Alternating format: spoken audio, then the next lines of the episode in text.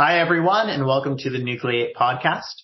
We're thrilled to welcome Dr. Tony Kulesa, who's a principal at Pillar VC and co-founder of Petri, with the mission to support founder-led biotechs from conception through the early stages. Tony earned his bachelor's from Rutgers and his PhD in biomedical engineering from MIT. Welcome, Tony. Hey, Sam. Thanks for having me. So let's start with your background. So at MIT, you had multiple roles in startup affiliated groups such as the MIT Biotech Group, MIT Biomakers, and Biomed Startup. What was the decision making process behind joining these organizations?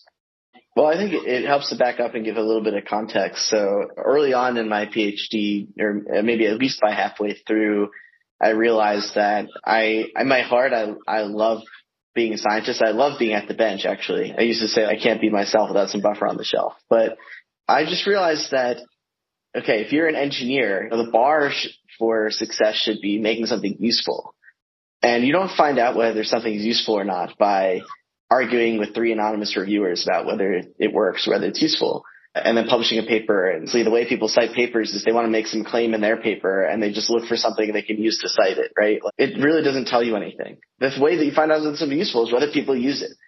And mm-hmm. so as soon as we, you know, our, our, lab, we did a lot of technology development and I realized that we've got to go around to all these other labs and tell them about what we're doing and to get their feedback. And we have to hear what they're doing and try to invent technologies that serve needs that they have and I became somebody's like a pitch guy for our lab. I just went to all these other labs and started presenting, oh, here's all the technologies in our portfolio. What can we do for you? And I realized too that why limit to just academia when the privilege of being at MIT is you're right in the middle of Kendall Square, which is the nexus of the biotech universe. So why not just go out to all these biotech companies and start telling them about the technologies that we have and seeing their interest? And, and then I started to realize like, well, the way that we can really determine whether they care about this or not is whether they're willing to sponsor research or part with dollars, not just tell us politely that what we were doing was cool.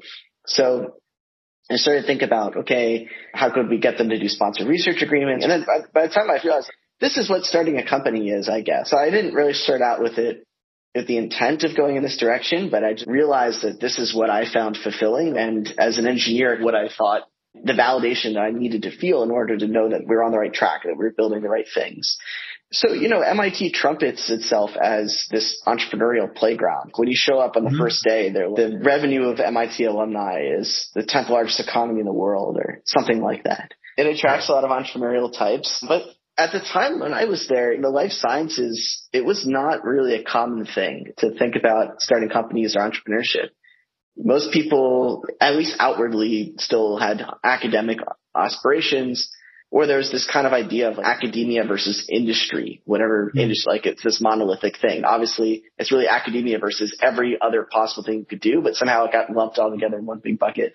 And there's no real discussion of entrepreneurship. In fact, like in my PhD program, the only entrepreneurs that I'd ever heard of who came out of a PhD program in the life sciences and started a company were the Ginkgo founders. And back then, this was hmm. before they raised any venture capital money. We just knew who they were because they were came from the program, but we didn't really understand what they were doing. They were consulting. They had scrapped together this lab that they had built off dumpster diving for equipment. And like no one understood what it was. And it was kind of like, why would you want to go do that? Like, it was not a thing that people did with the exception of Bob Langer. Everyone knew of Bob Langer. So if you want to, you said, oh, I'm interested in a company, people be like, that's nice. Go talk to Bob. It was not a common thing. So there's some kind of undercurrent where I wasn't the only one who was, hey, I'm interested in starting companies or commercializing this stuff and felt pulled in that direction naturally.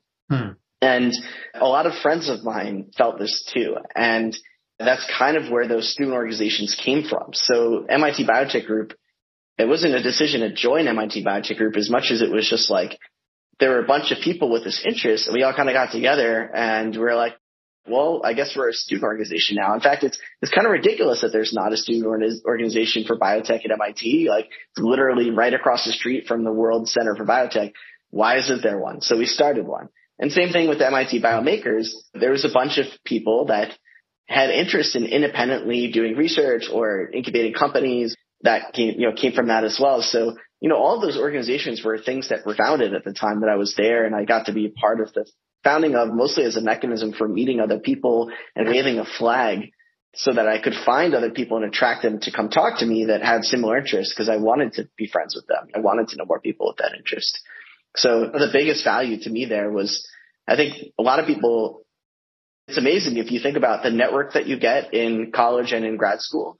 Mm-hmm. And I often thought about that. The most valuable thing I will get out of being in this institution is working with these other people. And I love research, but I had to find ways to go spend time outside of my own lab work with these other people that had the same vision and aspiration for their careers I did. And so all of these things were just ways for I could wave a flag and try and pull people out of the woodwork that I could go meet. That's really fascinating. So it sounds like there was a general evolution over time in your process. You came in thinking academia and then throughout your experience during your PhD, you came to be involved with entrepreneurship. And it sounds like it was a, a, the factor that was driving this was a desire for tangible results. You wanted to see something where you're seeing your inventions, your research being implemented into companies and ultimately to helping people in the future. Is that, is that about right?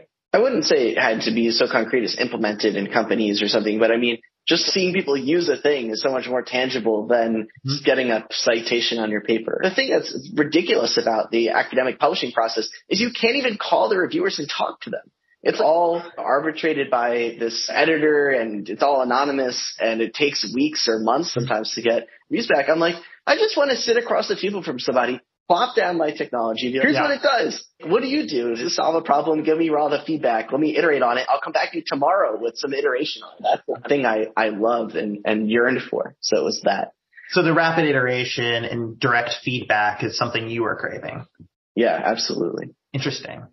And so you mentioned you started all these groups or were early founder in most of them. How did these organizations and your involvement in them impact your career overall? Yeah, it's uh, probably the most impactful thing that I did. For better or for worse, being at an institution like MIT, I realized that, well, I think it's very hard to predict the value of science early on, but so it's hard to like look at my science versus somebody else's science and say whose was more worthwhile. But, but certainly I could meet some people and I would just be like, this person the chance that I make a, a, a, discovery or invention of generational importance versus this person is minuscule. These people are going to be better than, than me at that. And so part of it was this humbling experience of learning like, okay, that's not the thing that I'm going. I love it. To get me wrong, like I, if I was left alone and I had, I was Bruce Wayne, like I would literally instead of fighting crime, I would just have this lab in my basement and just build stuff. That's what I love doing. But mm-hmm. I kind of realized that wasn't where my differential advantage was. My differential advantage was I was really good at my network that I had built. Uh, you know, I knew who to call for any scientific question we had in the lab. I knew who to call. I became really good at explaining the work that we did to people, getting them excited about it and getting their feedback and then starting collaborations with them and ultimately raising money around the collaborations with them. And all of those things I picked up from my work in these other organizations that weren't directly head down in the lab, even though that's what I love doing most. It was like through all these other things. So being part of it wasn't even just entrepreneurial organizations. One of the other organizations I was a part of was called the Comm Lab. And our job was to be kind of like peer to peer consultants for people that were working on scientific papers or talks or posters or whatever. And our goal was like, we were just going to be the, the, the writing coach for them or the communication coach for them to help them as somebody that was an expert in that field already, as opposed to going to the writing center where you talk to people that don't have any scientific training in like mm-hmm. trying to explain your deeply technical work to an audience of other scientists. So one of the things that I did is through that program, I got to meet literally everyone in the department and hear what they were working on and hear it first. They even had a departmental seminar where every Friday there'd be two graduate students who had to present their work and they all went through the Comm Lab to get with a first draft of their slides. So, so I got kind of the first peek at what everybody was doing. And so that, that just became enormously valuable for all these reasons, right? I, I got to know everybody. I got to know what every lab did. I got to know every person and what they were working on and what they were interested in. I got to know them as people. And so that, that network is a lot of what has enabled me to do the work that I do today. And I've just continued to compound that over time. And I think, I mean, I'm only, I'm not that many years out of grad school. I mean, mm-hmm. it's like I expect when I 10 years, 20 years from now, like that's going to be the most valuable thing that I got out of grad school. And I, I won't say that's for everybody, but mm-hmm. you know, some, some of these people are going to do work that is of generational textbook level importance to science. And that's probably the most important thing that they will do. But for me, it was this other stuff. And so I, I definitely credit my work with those other organizations as probably the most valuable thing that I did. That's really interesting perspective that you love the science and you enjoyed that part of the PhD. Obviously, that was a huge part of it. It was also that you have these other skills that you enjoyed and you enjoyed communication and helping other people with communication. You enjoyed connecting with people. And it sounds like also too through the story that you enjoy connecting the dots and you like looking at different ideas from different perspectives and learning about other people's fields of research. Yeah, I get a I get a really nice fuzzy feeling whenever I can plug a gap for somebody where they're like, this is a problem I have, I really don't know how to solve. But I think it's probably directionally and I need an organic chemist, this kind of training and mm-hmm. and I'm just like, ah, here's three people I can connect you to and, and finding a connection for them that really helps them I love that feeling. So I, I, I make it a habit to do that. And my work now is, is just doing that professionally. So it feels great. That's fantastic. So this leads us great into the next section talking about your career path since academia. So tell me a little bit about your experience transitioning from academia to starting Petri and how that led to where you are today. When I finished grad school, we had this idea of building this independent incubator space in an mm-hmm. MIT basement.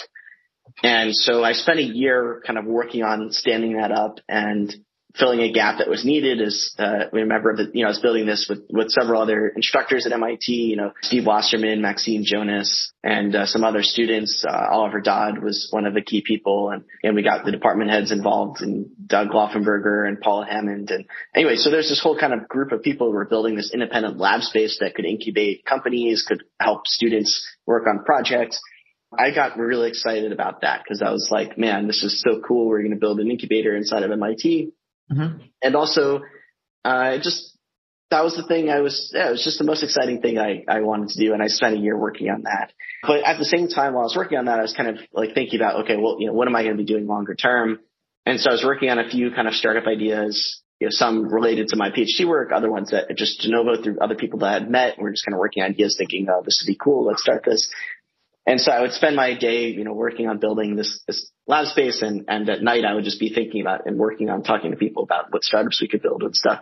But I just kept coming back to this idea that I had a lot of friends through that I met through these organizations that you mentioned that wanted to start companies and really didn't know how to get started. And to be honest, the investment community was not very helpful to them in trying to figure out how to get hmm. started. They're mostly getting turned away, you know, and I thought these were some of the most talented people of their generation. Like how could you possibly turn them away just out of the pure like, oh, you know, who are you? Like you're not a farm executive or something like that, right? Sure. Um, and so I, I had a lot of friends that either parted with their kind of entrepreneurial ambitions or mm. kind of moved to California and raised money from tech investors or something. And so I thought like, how could we build a structure that would help these people get started and I met a colleague of mine now, Jamie Goldstein, who was the founding uh, partner at Pillar, you know, where, where I work now. And, you know, Pillar had not started as a fund that was going to be doing a lot in biotech, but was mm-hmm. focused on university spinouts, usually deeply, deeply technological. And everyone on the team had the experience of starting companies where had operating experience and would aim to be the first call for people that were working on some research based, hmm. you know, uh, it, it, not necessarily in biotech, but anything, you know, often coming and we're parked like right outside MIT and Harvard. And so accident, uh, almost accidentally, they, they were like kind of found their way into doing some really interesting companies. One called Asimov, which came out of Chris Voigt's lab at MIT is led by the graduate student who pioneered their work inside the lab named Alec Nielsen. Another one is called PathAI which uh, came from Andy Beck, who left his faculty job at HMS to go start that company. Wow. And became the first investor in both of those companies. Um, GRO Bioscience is another one that came out of George Church's lab. And so they started to feel like, wow, like, first of all, why are we even seeing this? And second of all, like, how do we do more of this? Like, how many more of those kinds of opportunities are there out there? and so I, you know, I, I got introduced to Jamie via my friend Alec Nielsen, who's from my PhD program, um, you know, from the aforementioned Asimov. And I was happy to tell Jamie, I was like, oh, the reason that we're seeing this is because like the Boston biotech communities current, will not really fund these kinds of companies. Like they're not therapeutics where that's been the kind of area where people have, you know, just want to repeat the pattern of what's working for them. And, and also they're led by people that are not experienced company builders and they are the academics or the scientists who want to take mm-hmm. the reins and, of their own work and, and take it to the next phase. And that usually wasn't the pattern that most of these other investors were used to. And so I think that was part of it. And the second one is I think they were they were doing things that a lot of things we didn't understand. Like Asimov was not a you know not, neither of these companies were they, they had different business models. They had different kinds of technology. They were much more rooted in engineering than the basic biology. And so I think that there was an opportunity there as well. And so what we decided to do was like, well, how deep does opportunity go? Like, is it just kind of, is there just a few of these companies every year that are going to look like this? Or are we really at the beginning of a new kind of change in how biotech companies are formed, the kinds of technologies they're built on and so on? And so we started, what we decided to do was let's take 5% of Pillar's second fund, which was a $100 million fund. And we, so we took about $5 million and we decided let's make this incubator a Petri. Mm-hmm. And so, you know, there were three of us. It was Jamie Goldstein um, from Pillar, myself, who, you know, I, I, brought the network of a lot of these scientists who are aspiring to go start companies, and Brian Baines, who was formerly a partner at Flagship. He had spent 15 or 20 years, you know, building companies with them, been CEO of four or five companies, founded, you know, and invested in many with the partnership there. And, and, uh, he brought, you know, really deep biotech expertise. And we co-founded it with people that had were leading or had built some of the iconic companies that we could think of, you know, in all the areas of bioengineering, like broadly scoped, you know, not just therapeutics, uh, diagnostics, food, um, mm-hmm. synthetic biology, you know, everything. And our concept was like, if you're doing this for the first time, why not do it alongside people that have built it and done it before and kind of can share their experience, their network, et cetera. And so from that experience, we built this incubator, you know, that we called Petri. We helped about 13 teams get started. I think mm-hmm. almost all of them, we were the first investor. Most of the time, there's not even an incorporated company. It was just, you know, one or two founders who were like, yeah, I want to do this. And we were the partner who were able to help them get off the ground. And that experiment went phenomenally well. We found that there were not just, you know, tens or hundreds, there were thousands of people who want to do this. And I think a lot of that is exactly the same kind of thing that Nucleate has been helping accelerate mm-hmm. is this trend. And, and, you know, we can talk about, I'm, I'm curious at your point of view on what's the cause of this transition. But, you know, for this year, this year was the first year where uh, I think this came out in Stat News a couple weeks ago that more than half of PhDs want to leave academia and go into industry. And hmm. that is a really new thing, you know, that there's just this huge wave of interest. And so we found that no, there were, there, there are thousands of these people out there that want to do this. And so we decided last year when we raised our third fund at Pillar uh, to merge Petri into Pillar and take advantage. Like we just needed something bigger that we could start to really leverage this opportunity that we were finding. And we made it a third of our fund. Um, so now, you know, that's under the name Pillar Bio, but it's everything that we built underneath the Petri name. And we continue to just grow this. The, our, our, our mission is really just how do we just increase the rate of company formation in biotech or how do we increase the number of successful biotech startups in the world? and pour everything that we have, all the energy and resources that we have into just accelerating the growth of this movement. That's a really fascinating story behind it. It's, it sounds like there was a gap that you were seeing at the ground level of founders who are interested in non-therapeutics, it sounds like, and connecting them to founders would, or to funders who would help support them along their journey from the ground up, as opposed to what you were saying before, which is they would have to either raise from tech investors who don't have the expertise or they often gave up. So it sounds like you're filling an important niche, which was not previously being filled with Petri and now Pillar Bio. Thanks. Yeah. And I just, I would say one thing, which is, you know, I would say it's just not just therapeutics. I mean, probably mm-hmm. a third to half of what we do is therapeutics, but we just okay. think there's a lot of the important problems of the world are not just in human health and they're not just even therapeutics as much as consumer biotech, you know, so I think that there's a lot that we could, we, are investors in companies that are making cheese and coffee and mm-hmm. cotton. And like, so we, we do both the ther- therapeutics and explore some of these other kinds of areas. That's great. And it's, so it sounds like it's a much, it's a broad perspective of using synthetic biology and other tools that are coming out of MIT and other labs at the early stage and helping the academics or prior academics stay on in industry. That, that's right. And, and we invest nationally. So not, you know, just my mm-hmm. network came, came from the Boston area, but, you know, probably about half of our investments now are, are outside of the yard. New York, San Francisco, UK, even Berlin. So that makes a lot of sense. It's the, the bias towards action, wanting to see the tangible impact, seeing ideally getting into patients and making a difference in their lives. So being able to, to really see the difference in the shorter term or within the span of a few years rather than a few decades certainly sounds like it's captivating to people. And it seems like there's an acceleration of that. It seems like people are developing scientific inventions, seeing them get developed into, into therapies or tools or other items that can make a difference in patients' lives, which sounds really captivating for a scientist as opposed to contributing to the general knowledge of science, which is still obviously a meaningful endeavor, but it sounds like there's this other way that's becoming more important and it's becoming on a broader scale that, that people are excited about.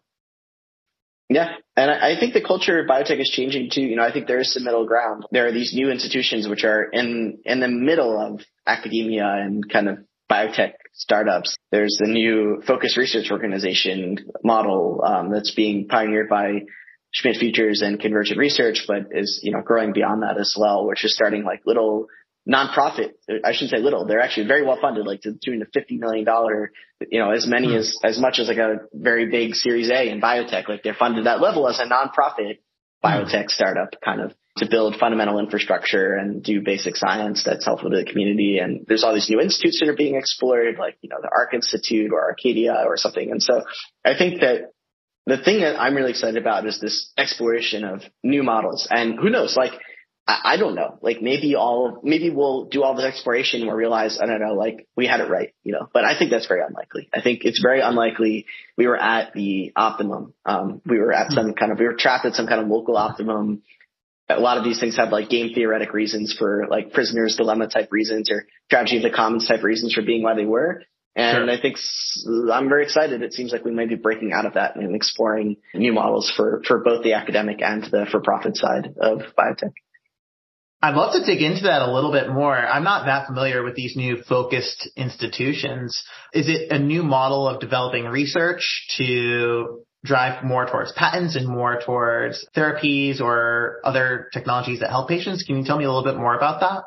well, I should say these are just friends of mine and we're not involved in any formal way, but is that there are these projects that fall in between where they really need the focused, hence the word focus. They need a focused effort to build the, a focused team to build the kinds of infrastructure uh, or tool or something that would be of a broad service to many in the academic and biotech communities but you can't do an academic lab because you, academics are all individually incentivized. You can't do it in a for-profit setting because there is no, it's kind of pre-commercial. And so there are these projects that fall in the gap between.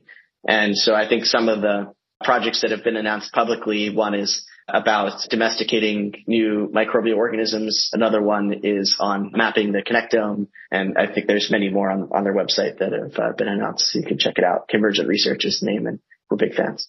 So let's let's pivot a little bit to Pillar. So it'd be great to understand how Petri became a part of Pillar. You touched on it a little bit, which is that they were involved with Petri at a relatively early stage. But how did how did you eventually become a part of Pillar VC?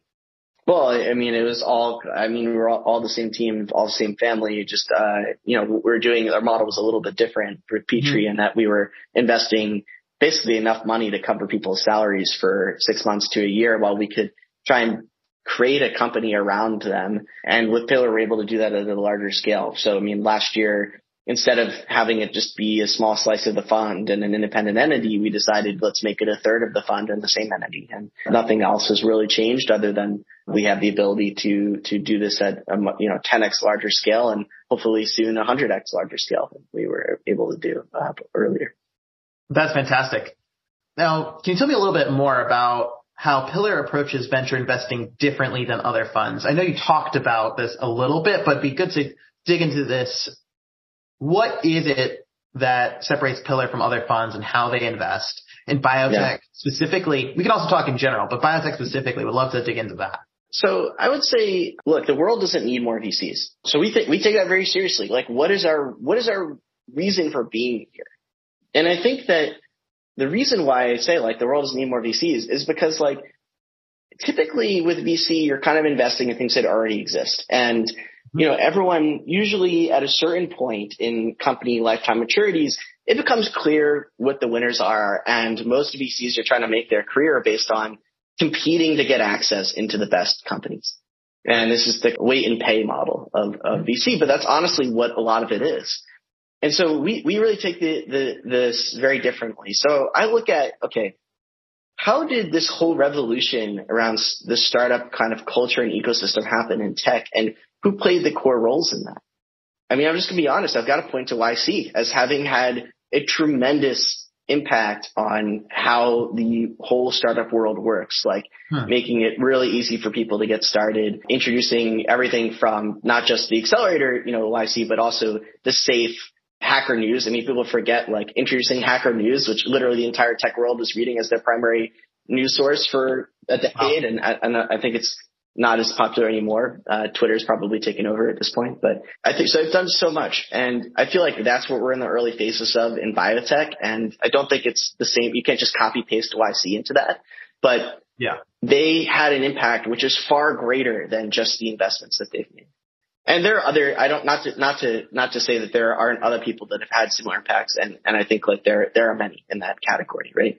But the way that I think we think about our business is not just how do we help invest in, you know, and, and, help bring to fruition some small number of companies that we're able to touch over our, over our lifetimes as investors, but how do we enable the growth of this whole ecosystem?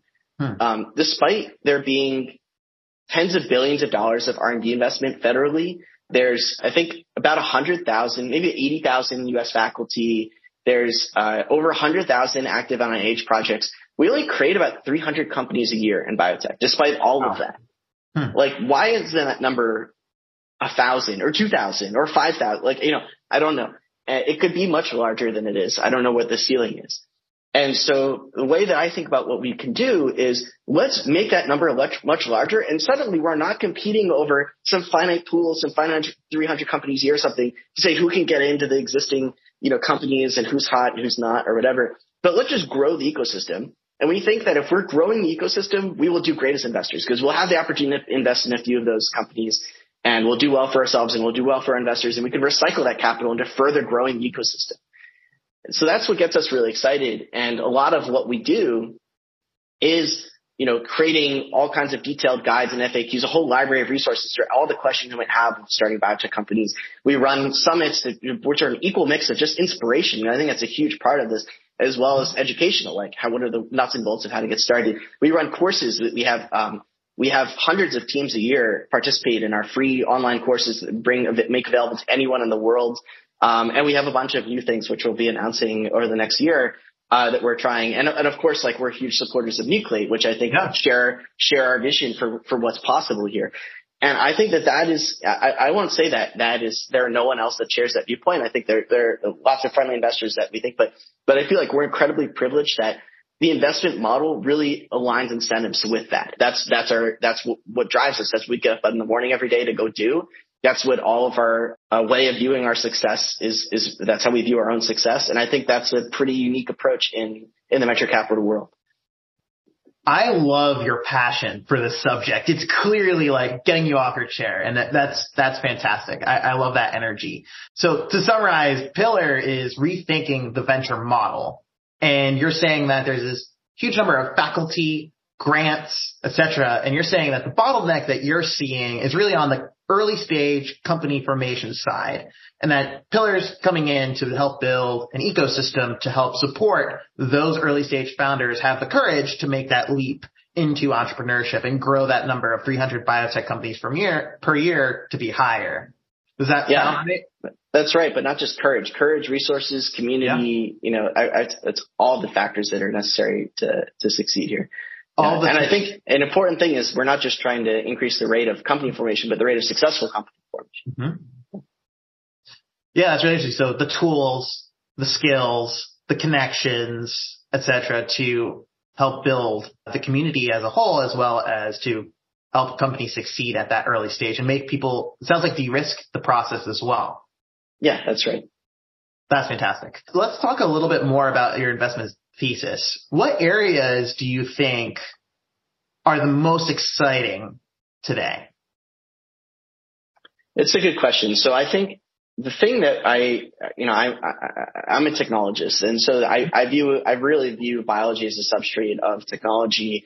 And I'll give you the general thesis, and then and I'll say something a little bit more concrete about it. But sure. if you look back to how the biotech industry formed, like what what created all of this, it came from the ability of read and write DNA. You know, everyone knows that. You know, 1970s Genentech, the, those kind of early companies came from recombinant DNA, which is essentially just the ability to interface with DNA. Mm-hmm. The thing that's special about biological systems is that they're, they're, they, they range a huge number of orders of magnitude. So you have DNA, RNA, protein, cells, tissues, organisms, and then even whole ecosystems. And so you range the atomic level of DNA all the way up to the whole ecosystem, ranging like the biomes of our Earth, right? Mm-hmm. So with the thing that started the biotech revolution in the 1970s was the ability to interface with the DNA part of the system. And of course, that has incredibly far reaching consequences. But now we've developed the ability to, to interface in almost equivalent manner. But what does that mean by interface? I mean to like read and to write mm-hmm. um, to the RNA, the protein, the cell, the, you know, all those different layers. So what do I mean? Let's start with the reads. Okay. So, uh, we can read like we're proteomics is is excel is massively accelerated over the time that I've I've worked in in this business. You know, starting with mass spec proteomics, but now we see a whole suite of new companies launching, and we're investors in in a one next generation proteomics company. So we have the read, you know, we can read protein in terms of reading cells and tissues, like the whole spatial revolution that's going on, and being able to read things in time, single cell RNA-seq. Uh, and then in terms of being able to read ecosystems, like you have just massive kind of metagenomic sampling that's, and you know, even companies like Biobot Analytics that are literally mm-hmm. sampling our sewers and looking at the DNA that, that's floating around in our sewers. So, and then on the write side, you know, we're also developing equivalent technologies like mRNA therapeutics or all the kind of small RNAs that are new therapeutic modalities that people are discovering with regard to being able to program protein interactions. Like this is the whole PROTACs molecular glue type uh, new technologies that people are developing. You can induce or, or block protein protein interactions. You can take now cells, like we can engineer as cell therapies. We can actually program them. You know, we have yep. the success of CAR T and now there's this whole suite of new kinds of cell technologies and new applications of those technologies that are going in. And um, I think we're going to see an enormous, uh, uh, you know, number of new new things in that space over the next decade. Um, and then, you know, even things like whole ecosystems, like we had the gene drive technologies that were, that came out, uh, maybe five years ago and still mm-hmm. kind of, uh, something of huge kind of ethical, uh, discussion of like what, what, how to develop these technologies so they can be used safely and whether we should even be using them at all. But I think it's, it's worth just knowing that like that te- the technologies, what the technologies are capable of. And so we have these abilities to read and write all these different layers of the system. And I think that if Genentech and the whole biotech industry really came from their ability to read and write DNA, like just imagine what can happen when you unlock all these other new things. And then I'll just tell you, like, the thing that I'm always really excited about is if you look at all of our new technology, like the ways we have to manipulate biological systems, just mm-hmm. think through in your head, like all of these different things I just named. Okay, we've got everyone, okay, CRISPR, big headline CRISPR. Okay. Antibodies, how many hundreds of billions of dollars of value has antibodies created? How many new drugs are antibody drugs? Viral vectors, of course, you know, the vectors of gene therapy, you know, even restriction enzymes, which I brought back into the recombinant DNA revolution in the 1970s. What do all these technologies have in common? They all are host pathogen interactions, right? Like antibodies are come from our immune system. CRISPR is bacterial immune system. Viral vector viruses are just you know are pathogens to humans. Restriction enzymes are bacterial immune system. All of these things evolve in an arms race over over you know bi- billions of years. Evolution, coevolution between hosts and pathogens to control and manipulate each other. And so the thing that I think is we're sitting on this gold mine of new technologies. If we just look at more deeply the host pathogen interactions, both within our, you know, humans as well and the model organisms we have as well as all kinds of other species. I think that is something where we're going to discover many, many new kinds of technologies of equivalent kind of impact as RNAi or CRISPR or antibodies or whatever. That's a really fascinating, just global perspective of all biotechnology and all of the exciting developments from, like you said, the read the write side. And I never thought about it that way as, you know, the host pathogen interactions driving a lot of the new technologies that are coming out. So that's a really fascinating perspective on it. I know we're running a little short on time, so I'll transition to career stuff for advice. What advice would you give yourself or someone who's in their PhD and th- thinking about entrepreneurship and industry type roles? What would you say to someone in that position who's still figuring out their next steps? I think I would say two things. One is have patience.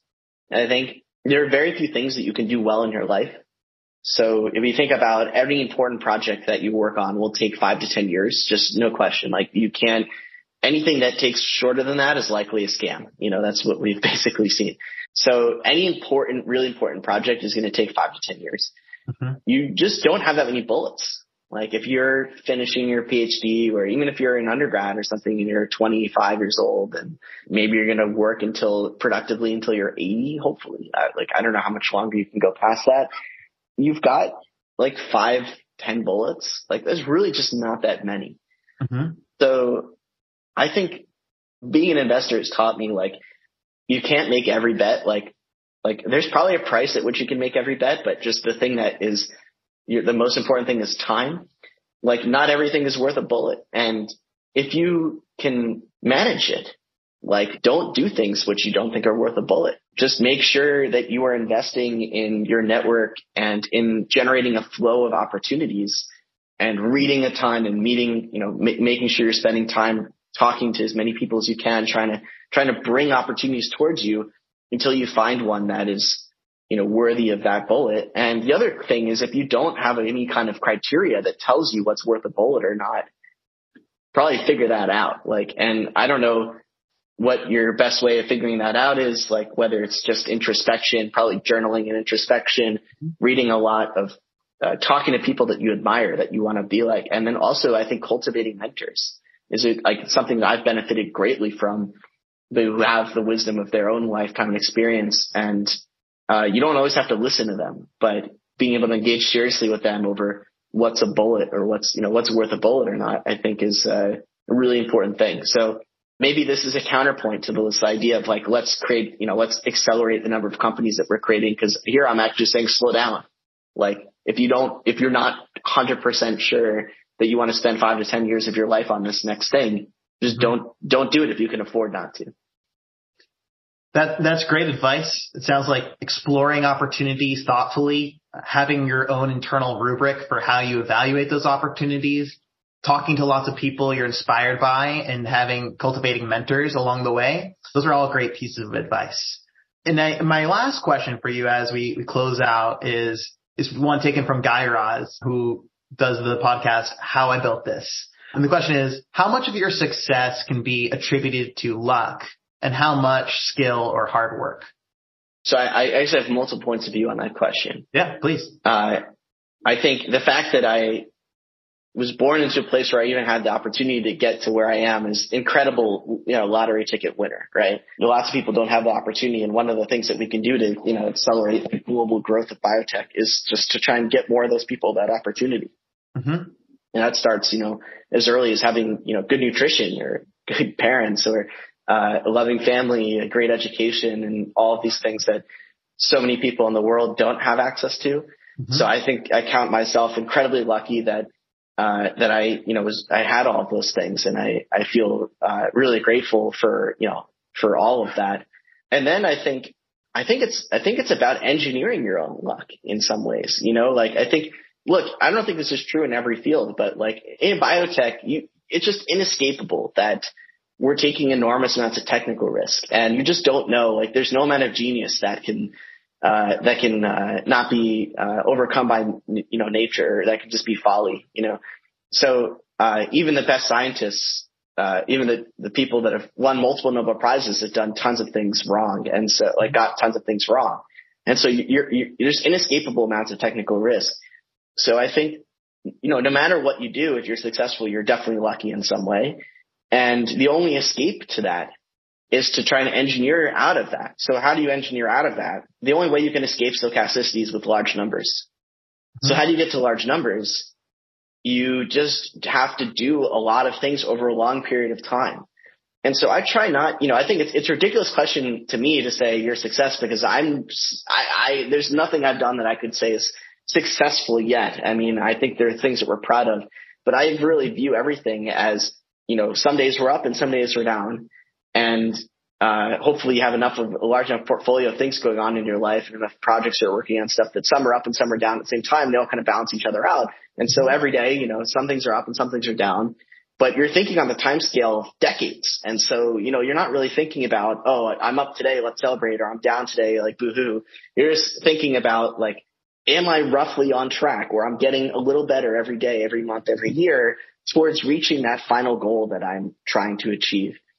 And then, you know, all you're trying to think about is, uh, if you're trying to escape stochasticity, you're trying to take a lot of opportunities and bets that you can to get there. And so, you know, I think that's what I've tried to do in a number of ways. Like, uh, in invest, in investing is, is kind of a natural fit for that because venture capital, um, you're working on projects of which the time scale is 10, 15, 20 years inherently. You can't do it any other way. You're creating a portfolio of things that you're working on inherently. That's part of the job of, you know, investing. And, uh, and so I think, you know, that, that fits my temperament very well. But I think no matter what you're doing, you have to be prepared to, to just get, get better, try and practice it and get better at it every, every day. And, and even if it feels like you're winning, not, not get too excited and not too, um, celebratory because likely you're just lucky that day and the next day you'll be down or, or the next year you'll be down but just keep your eye on the ball of this very long term kind of trajectory that you're on. Well, I'll leave that there. Really great perspective. It's been wonderful talking with you, Tony, and thank you for taking the time to speak and supporting Nucleate. Yeah, thank you. Thanks for having me on. I I, uh, I love these discussions, and I really love the work that you guys are doing. I think this is such an important aspect of how we spread knowledge and uh, access to people. And of course, I'm if I'm happy to chat more with anybody listening. Um, you can find me on Twitter. I'm, I spend more time on Twitter than I should, so you can find me there and talk to me there if, if you'd like to talk further.